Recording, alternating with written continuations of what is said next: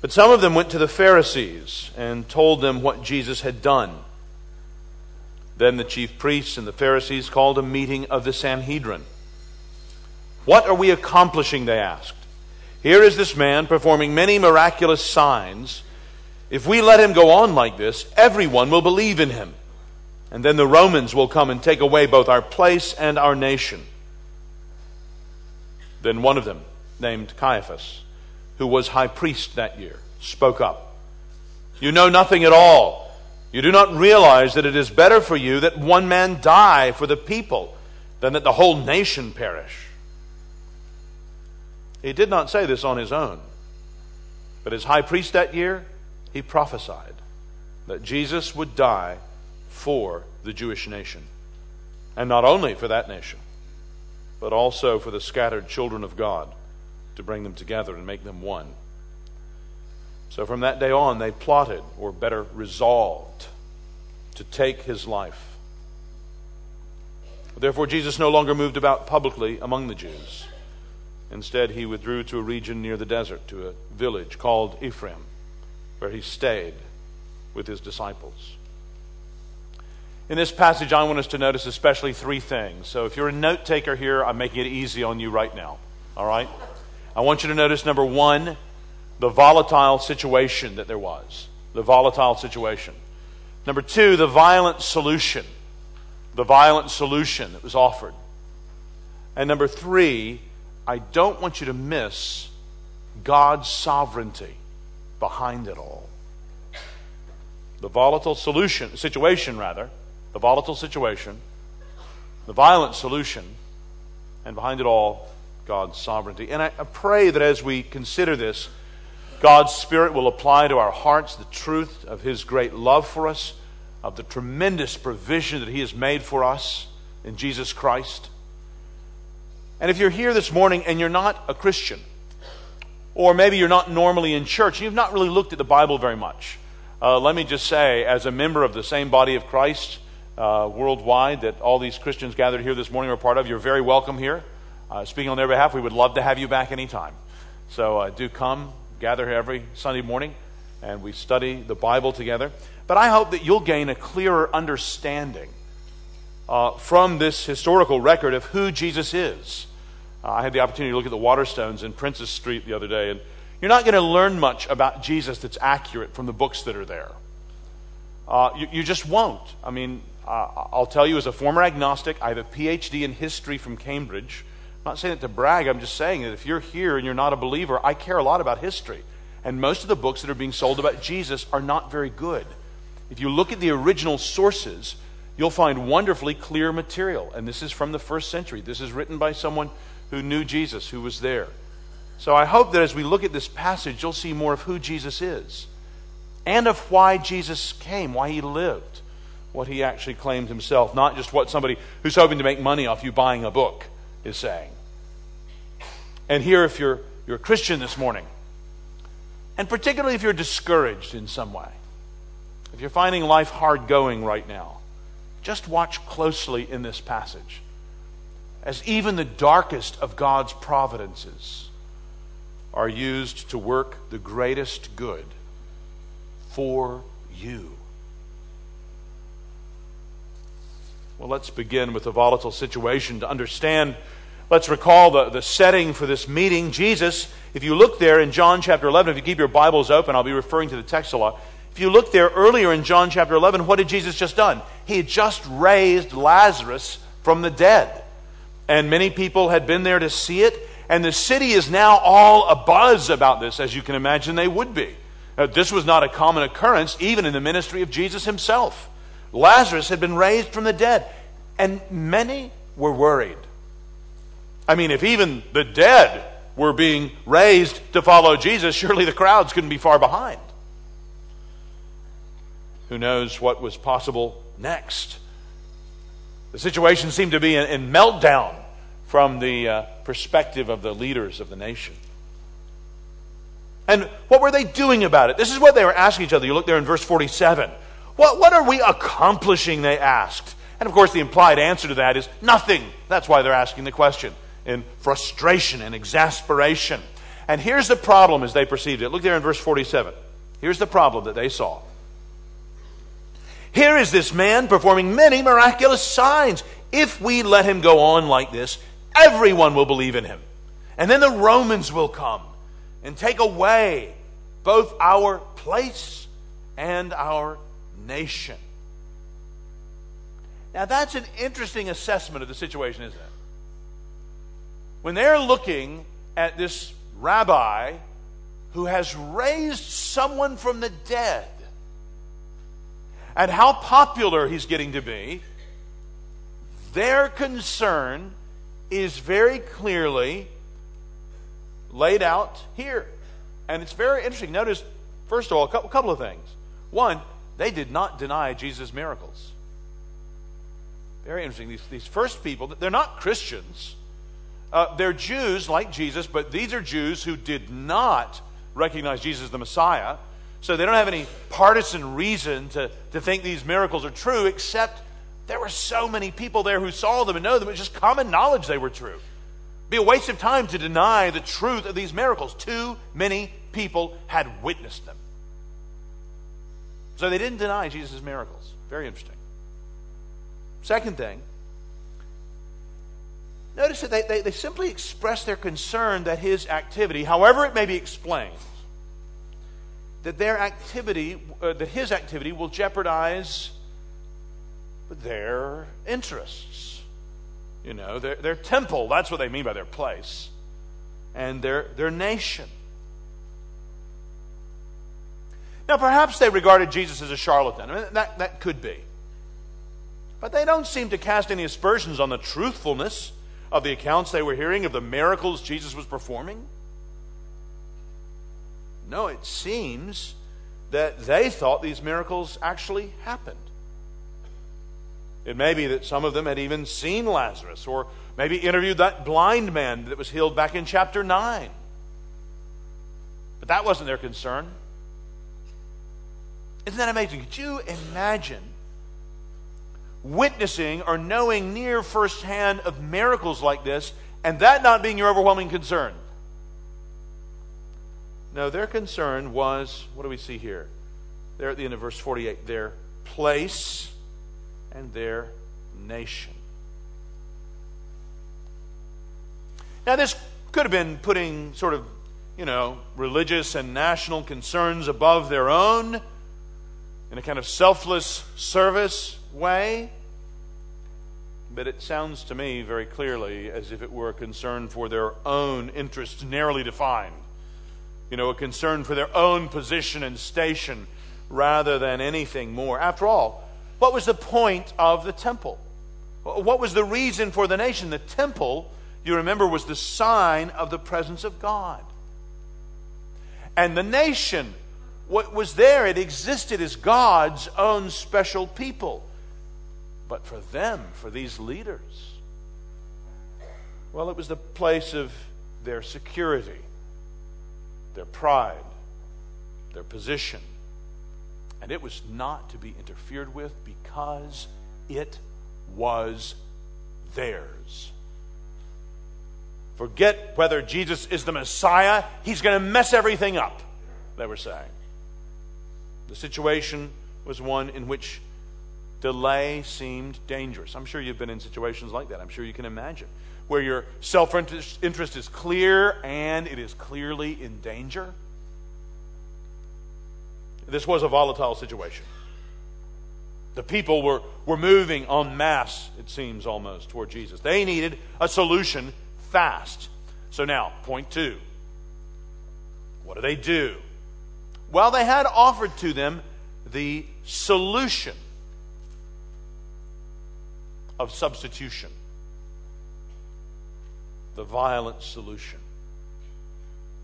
Look at verse 49 again.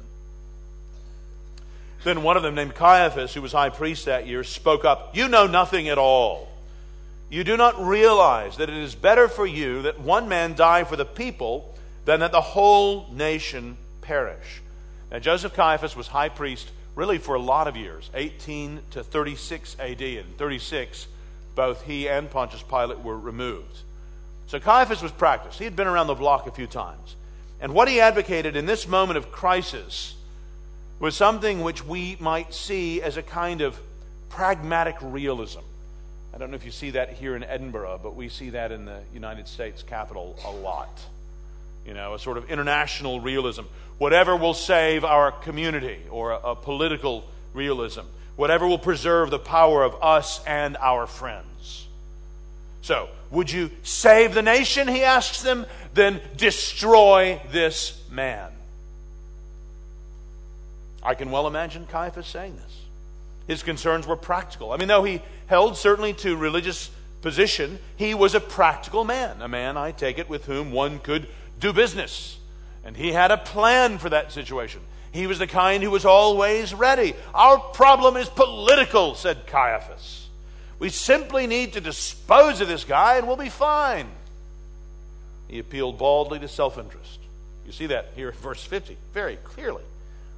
You realize how how both subtle and brazen it is at the same time there in verse 50. He says, You do not realize that it is better for you. This is the way to keep ourselves secure. This is how we will keep our place, our people, our nation. And as you may know, Caiaphas' advice was followed. I mean, you're actually getting, in a human sense, the the, the genesis of the plot and the plan right here. They did succeed in having Jesus killed. But the irony of Caiaphas' statement would have been fully evident to John's readers.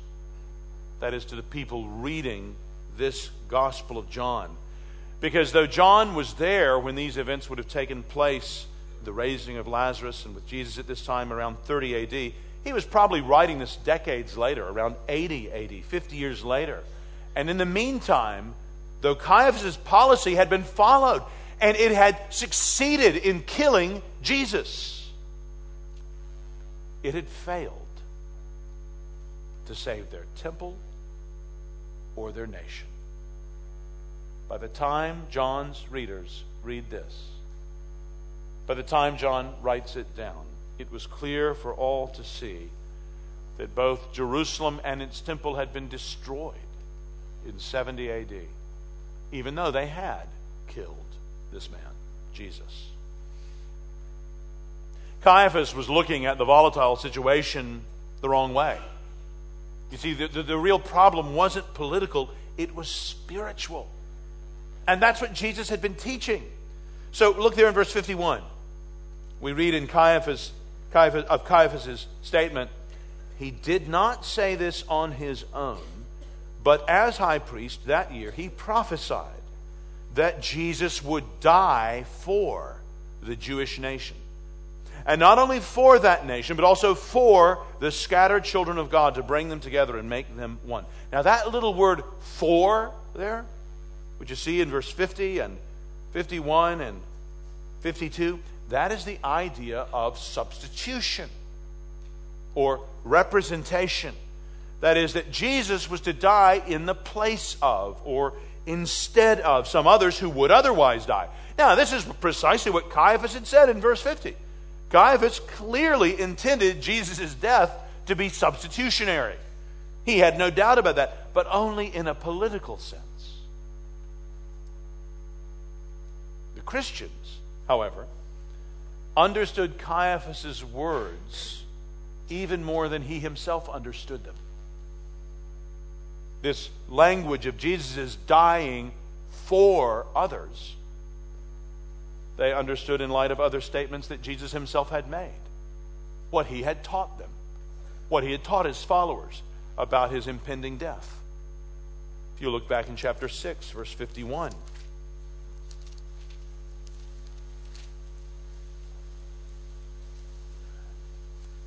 Jesus says, I am the living bread that came down from heaven. If a man eats of this bread, he will live forever. This bread is my flesh, which I will give for the life of the world. Or turn over a few pages to chapter 10. You look there in verse 11. Chapter 10, verse 11.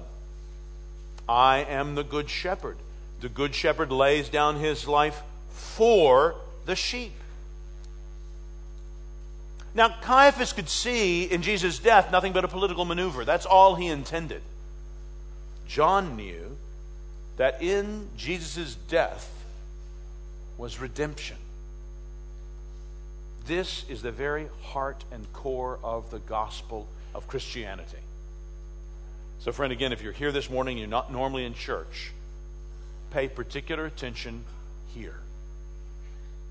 This biblical idea of Jesus' death being substitutionary, a substitutionary death for sinners, is at the heart of Christianity. According to Jesus' teaching, all of us have sinned. We've lived in ways that reject God and His authority in our lives. And if you don't know what I mean, just consider your own conscience. I don't think there's one person listening to my voice this morning, regardless of whether or not you're a Christian, who knows, who doesn't know, rather, that you have sinned, that you have done things that are wrong. I think we all know that by our own human nature, the way God has made us. That leaves us in a question then, and in a state that's difficult because God is good. And because God is good, He will punish sinners. He will punish all sinners for all sin. Because God is good, there is a hell. And because God is always good, that hell never ends, according to the Bible. Friends, we are in a serious state. If we are to have any hope at all, it will not come from ourselves. You know, our modern world is telling us that our problems all come from outside, other people, situations, and the answers all lie within to get in touch with ourselves. It's a lie from hell. Our problems are all within. They're us. They're not fundamentally anybody else or any of our circumstances. All of all that those things do is exploit problems that are already resident within us. Our own sins, our own estrangement from God. And if there is to be an answer for us, it must come from outside of ourselves. It must come from what God has provided. And that's what He's done in Jesus. According to the Bible, the good news for you this morning the good news for me is that if we will repent of our sins, turn from them, and trust in Jesus Christ, this one who died for sinners, died to take the penalty that is due us for our sins, died for us, then we can know by the way God raised him from the dead that God accepted that sacrifice. His wrath for all of us who would turn and trust in him was exhausted on Jesus and we can be forgiven of our sins and have newness of life because of Jesus' death for us. J.I. Packer summed it up this way God judges all sin as it deserves, which Scripture affirms and my conscience affirms to be right. My sins merit ultimate suffering and rejection from God's presence. Conscience also confirms this. And nothing I do can blot them out. But, friends, if I will repent from my sins and trust in Christ, take Him as my Lord and Savior, then the penalty due to me for my sins, whatever it was, was paid for me by Jesus Christ, the Son of God, by His death on the cross. And because this is so, then I, through faith in Christ, am made, as Paul says elsewhere, the righteousness of God. I am given His righteousness. I am justified. I am pardoned, accepted. Sonship becomes mine. I am taken as a child of God. I am adopted.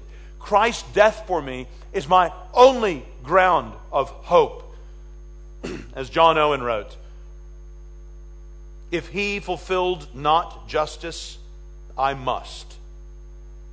If he underwent not wrath, I must to eternity. So, my faith in Christ is God's own gift to me, given by virtue of Christ's death for me.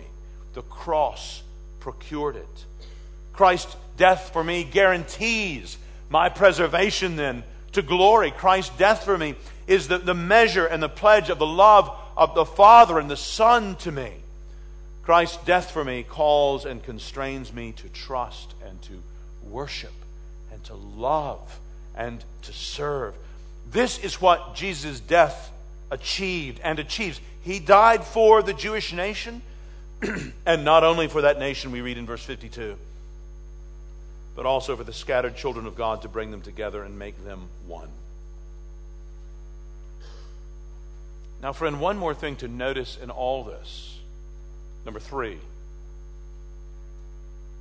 What about the sovereignty of God over this most heinous act? What did Jesus do? He gave the blind their sight, He raised the dead to life, He gave His own life.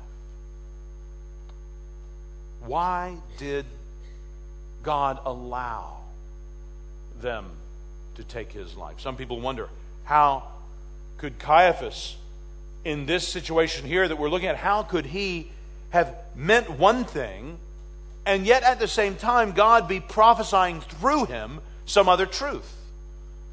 Well, John has other examples of words being understood more fully later. The, the real question people have about this isn't so much a, a hermeneutical one about how John could legitimately interpret Caiaphas' Caiaphas' words in a way other than what his original intent was when he said them. No, it's a theological question people have when they read this. Because here we see that that which Caiaphas meant for bad, selfish reasons, that very thing God intended and for good. How can that be? We may wonder when we consider a vicious attack on someone that we know and love, when we consider some injustice done towards someone, even a slight, when we consider even a serious medical problem, how can things which are genuinely bad in and of themselves be turned to such good purposes? The Bible teaches very plainly that in God's plan,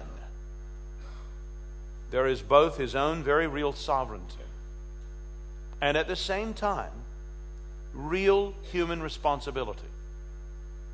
Now, we today tend to have no trouble understanding that second half real human responsibility.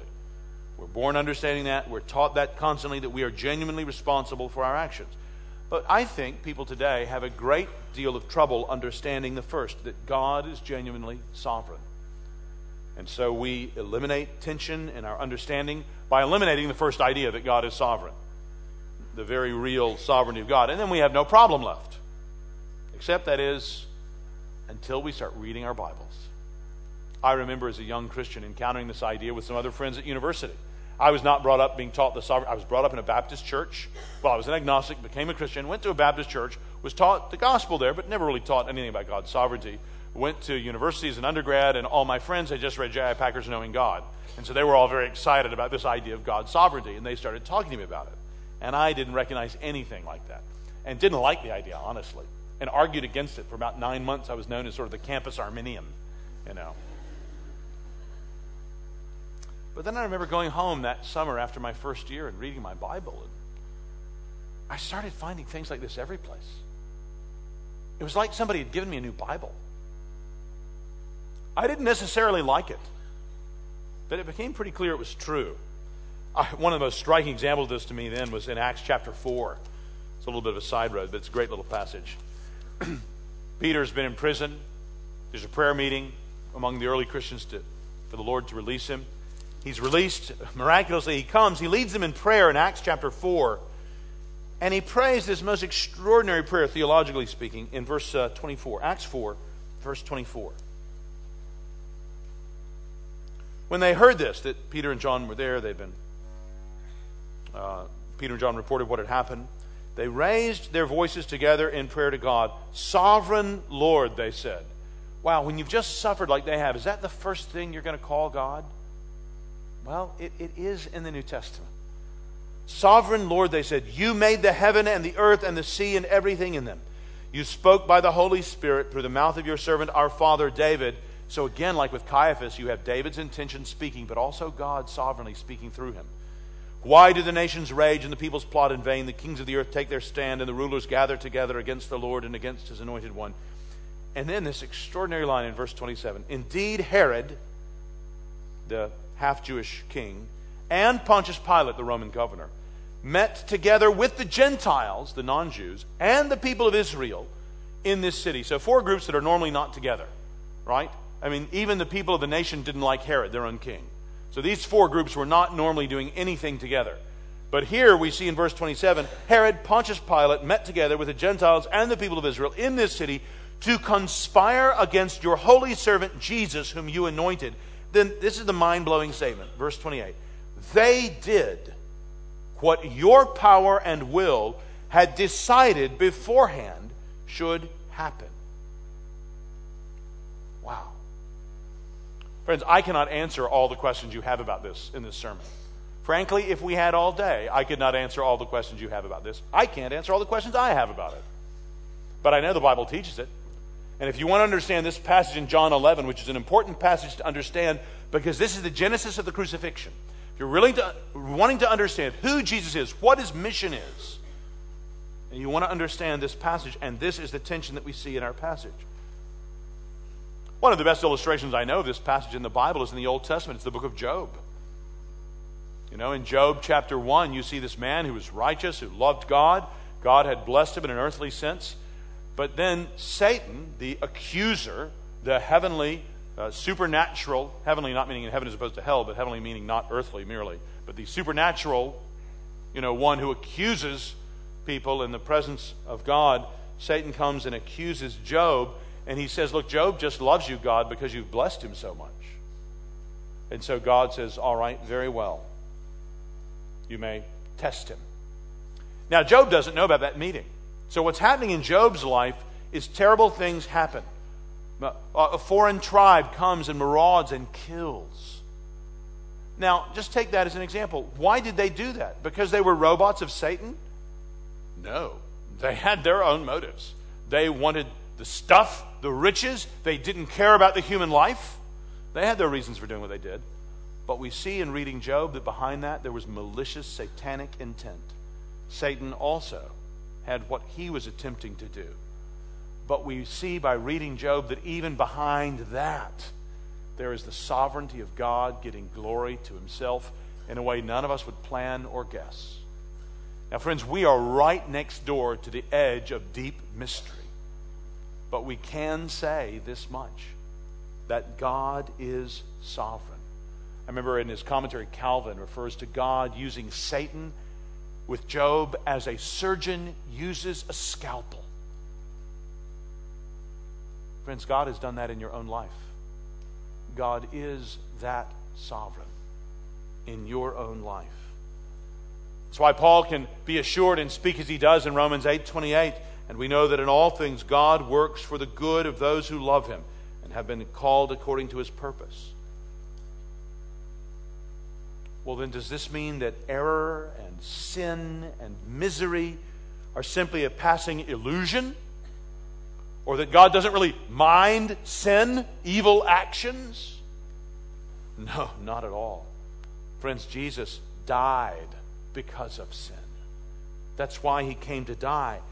But an understanding of God's sovereignty is to encourage us to trust him even when we cannot understand all of his ways, as Job wouldn't have understood his ways, we can know that he is trustworthy. He is to be trusted. I can't overstate the importance of learning practically as a Christian to trust God. Paul, I know this isn't your induction service, but as a pastor, brother, you will need to know this. You will see things that happen in people's lives. You'll see things that happen in this church that you will see no good reason for God to allow. And you will be tempted to doubt God, but do not doubt God. He is a faithful God. Friend, if you're here as a Christian and you're struggling with some particular happening in your own life, you can know that Romans 8:28 is true. We don't have to understand how something is meant for our good by God in order for it to in fact be for our good. We're called not to understand all of God's particular purposes in our lives, but by reading His Word, His Spirit helps us to understand God Himself in His character. And we find that when we don't understand the reasons for what He allows, even then, In the darkest of times, we can trust Him. He knows what He's doing. And when we doubt that, we merely need to look at the cross and see how He has so personally involved Himself at great cost to love us as He has. This is the character of our God. You know, it's, it's interesting that there's nothing more about Lazarus' experience. As I've reflected on this passage, I don't understand why Lazarus is not one of the stars of the New Testament. You know, I'm walking around, I died, Jesus raised me from the dead, here I am. You know, I'm, I'm the living proof, I was there. You know, he is referred to a few times in chapter 12. But that's, that's it then. I mean, there's nothing more about his life, and then presumably he died again. You know, waits, uh, he awaits the resurrection like we did. But see, Lazarus' importance wasn't really just merely his raising itself, it was how he functioned as a sign. He was a big sign Lazarus. And it was such a big sign, it led to a big decision the final decision to kill Jesus. They put up with so much, these unbelieving religious leaders. But Jesus had just gone too far here. He showed that he could empty out even the grave. And the religious leaders would not accept the threat that was to them. Isn't it interesting? Jesus does good things and he gets a divided response. Surely, if we do good things, people will like us. The gospel will be winsome. Everybody will be converted in Edinburgh. No. No, Jesus does good things, amazing things.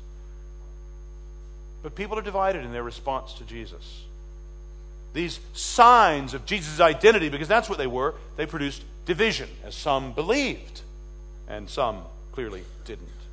We read here in verse 53, look at 50, 53 again.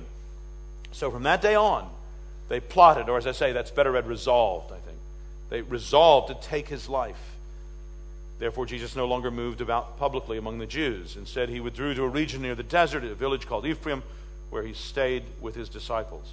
So, because Jesus brought Lazarus to life, they decided that Jesus must be put to death. They utterly and completely rejected him, even to the point of deciding that he must be killed. The irony in this is deep in every way. And so Jesus withdrew. It almost sounds a bit like he went, went into hiding from the authorities. He withdrew with all his friends into a little village on the edge of the desert. And really, friends, even that, that withdrawing from Jerusalem, when he was rejected by the national and religious leaders, that was symbolic of what was happening. He came to his own, and his own received him not. But to those who received him, to them, he gave the privilege of being the children of God. It was Jesus, on the one hand, who was a cause of fresh divisions between those who had, who had much in common, the Jews who rejected him and the Jews who accepted him, but he was also, on the other hand, a cause of great unity. Unity among those who would oppose him Herod, Pontius Pilate, the Gentile, the people of this nation.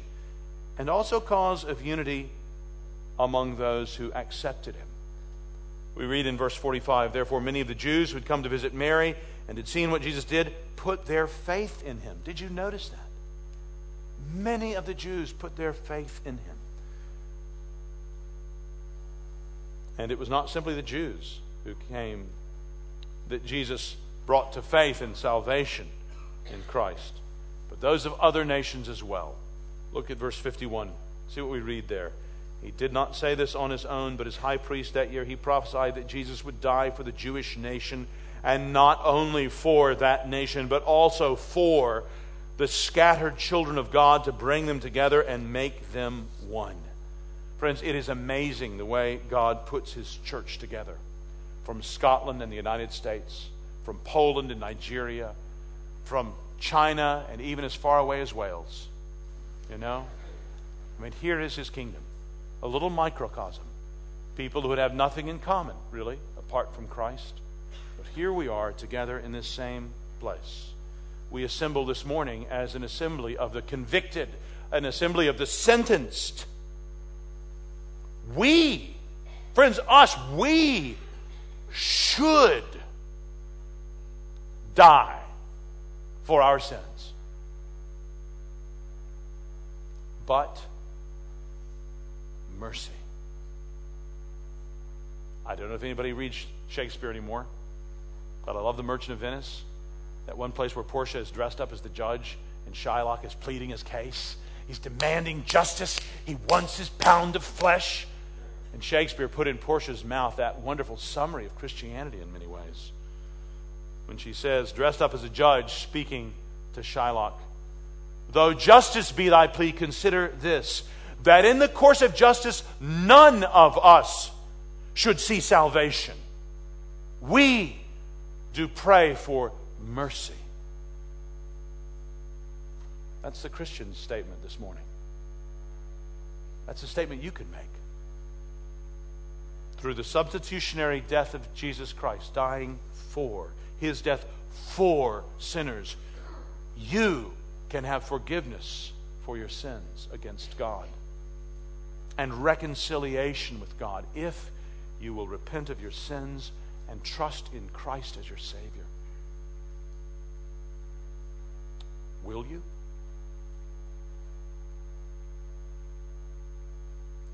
Do you? Let's pray together.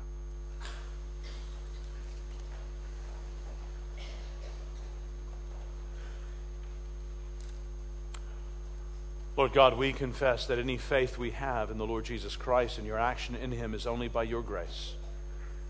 We pray, Lord, that you would fully and freely give gifts of repentance and faith this morning. Pray, Lord, that you would convict us of our sins and drive us all afresh to Christ, to look on his death as being for us. So exonerating your holiness and your mercy, your justice and your love in total your goodness. Oh, you are a good God. Thank you for the way you have loved us in Jesus Christ. Teach us, Lord, to look at the cross and so to trust you in all your providences in our lives. We pray this for our eternal good and for your eternal glory. In Christ's name.